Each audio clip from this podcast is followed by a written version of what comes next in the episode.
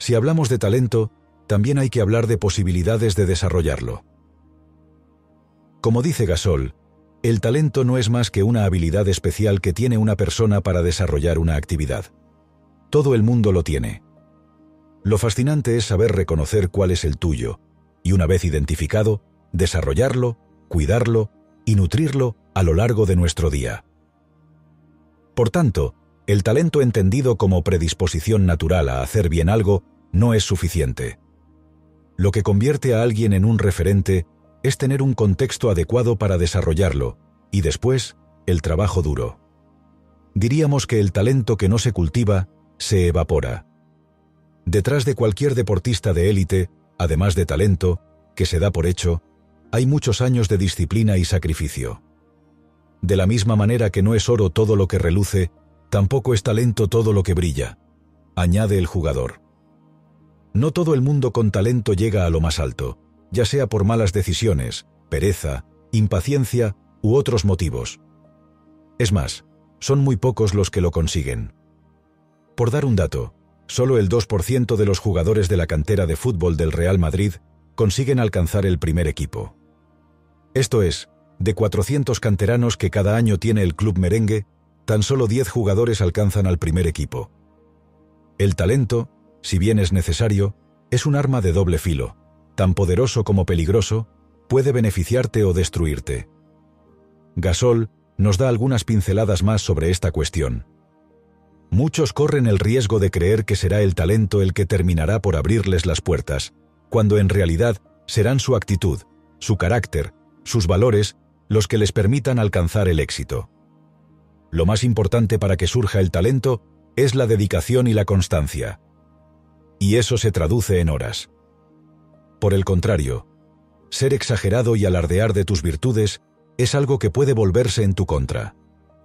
Y cuando has llegado a cumplir tu sueño, o algunos de tus sueños, es muy fácil descubrirte en situaciones en las que te hacen sentir que eres algo parecido a un dios, alguien imprescindible, una especie de superhéroe. Pero los superhéroes no existen. Nunca hay que perder de vista la humildad, que es la que nos permite permanecer alerta. En los comienzos, para progresar, y en la cima, para no caer. 2. Si quieres llegar a cumplir tus sueños, debes marcarte objetivos claros y tomar decisiones dolorosas. Eso fue lo que le pasó a Gasol en 1999, en su primer año como profesional en el FC Barcelona. Se había matriculado en la universidad para estudiar medicina, una vocación que nació en parte por su familia y en parte tras conocer que Magic Johnson era seropositivo. Pero las convocatorias con el primer equipo hicieron que empezase a faltar a las clases obligatorias y a las prácticas, lo que le llevó a tomar una decisión complicada, abandonar los estudios. Aquella decisión fue un jarro de agua fría, ya que, aunque necesaria, frustraba su sueño de ser médico. No fue una decisión fácil, aunque sabía que era la decisión correcta. Todo tiene un precio. No puedes ser deportista profesional y salir de juerga los fines de semana. No puedes crear una startup y trabajar solo de 9 a 2 y de 4 a 7. No puedes tener como objetivo sacarte una oposición y solo estudiar unas horas por la mañana. No puedes ser funcionario y esperar tener unos ingresos altos. Y así con todo. Elegir es renunciar. No me gusta hacer las cosas a medias, dice Gasol, sino dar el ciento por ciento en todo lo que hago. Por eso decidí perseguir el sueño de convertirme en jugador profesional de baloncesto. Cuando uno invierte muchas horas en una determinada actividad, su habilidad para llevarla a cabo sale muy beneficiada. Siempre intento ser excepcional en lo que hago. No se puede estar en todos los sitios al mismo tiempo, porque al final no estás en ninguno. Para ser un referente, experto, hay que decir sí a algo y no a muchas cosas. Si deseas conseguir algo extraordinario y que está al alcance de muy pocos, vas a tener que entregarte en cuerpo y alma. Finaliza Gasol. 3. Siempre es importante ser consciente de los sacrificios que tienes que hacer para alcanzar tus objetivos. Porque cuando eres consciente de esos sacrificios, los asumes de otra manera, con responsabilidad, compromiso y normalidad. como una parte del peaje que hay que pagar sin rechistar. Esto es lo que hay que hacer y lo asumo con gusto. Cuando Gasol era un imberbe de apenas 20 años, su gran hándicap era su cuerpo. De joven le llamaban Fido Dido, por el conocido personaje de la marca 7-Up. Demasiado débil para foguearse en la gran competición. Necesitaba más musculatura para competir. Así que ese fue el reto, ponerse en manos del preparador físico Pepe Casal Pepiño, una de las figuras más determinantes en su formación y transformación. Como señala Gasol, por aquel entonces el gimnasio no me gustaba. Lo de hacer pesas y machacarse en esa sala, muchas veces solitaria y silenciosa, no me llamaba la atención. Eso era para los que no tenían talento. Pero Pepiño me hizo ver que era una parte fundamental para dar mi siguiente paso como jugador de baloncesto, alcanzar los 100 kilos de peso. Y con el tiempo, le he dado el valor que merece. La clave es tener ilusión por lo que haces, entender que habrá una fase de sufrimiento para poder recoger los frutos más adelante. Para mí, empezar a trabajar con Pepiño y hacer algo que no me gustaba por el bien de mis objetivos fue uno de los pilares de mi formación. Pepiño formó mi sentido de la abnegación y la entrega. Y si bien me costó horrores, la dedicación tuvo su recompensa. 4. Los mejores equipos son los que gestionan mejor los egos. Los egos son siempre un inconveniente en la consecución de los logros colectivos. Gasol insiste mucho aquí me he dado cuenta de que lo que convierte a un equipo infantil en un modelo a seguir es la casi absoluta ausencia de egos. Y también, los egos son un hándicap para cualquier equipo porque representan la negación del espíritu del equipo. Si un equipo triunfa, todos ganan. Pero si el equipo no gana, por mucho talento que tenga un individuo, ese talento pasa mucho más desapercibido y no brilla igual. La base de un buen equipo es la unión, que se alimenta de humildad, generosidad, respeto y compañerismo, y su mayor destructor son siempre los egos. El egoísmo es el traje del ego, y sus consecuencias no son difíciles de intuir.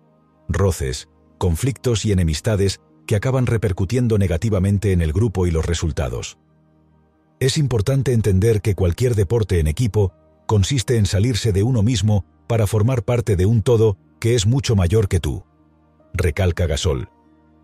Cuando un equipo es una batalla de egos, todo acaba saltando por los aires. Cuando la unión, amor, está presente, la magia, entendida como la creación de sucesos de difícil comprensión y explicación, es posible. Las palabras del filósofo y escritor chileno, Humberto Maturana, en una conferencia en el MIT en junio de 1988, podrían resumir todo lo dicho. Los seres humanos tenemos algo especial. Somos animales amatorios. Sé que nos matamos y que nos hacemos cosas terribles, pero si observamos cualquier relato de transformación corporativa, cuando todo empieza a ir bien, surgen las innovaciones y las personas son felices, veréis que hay una historia de amor. La mayoría de los problemas de las empresas no se resuelven ni por la competición, ni batallando, ni por la autoridad se resuelven con la única emoción que expande el comportamiento inteligente, porque en esta emoción hay libertad para la creatividad. Esta emoción es el amor. El amor expande la inteligencia y facilita la creatividad. El amor corresponde con autonomía, y con ella la responsabilidad y la experiencia de libertad. 5. Los objetivos deben ser ambiciosos, exigentes y progresivos. Las palabras de Pau Gasol son suficientemente elocuentes.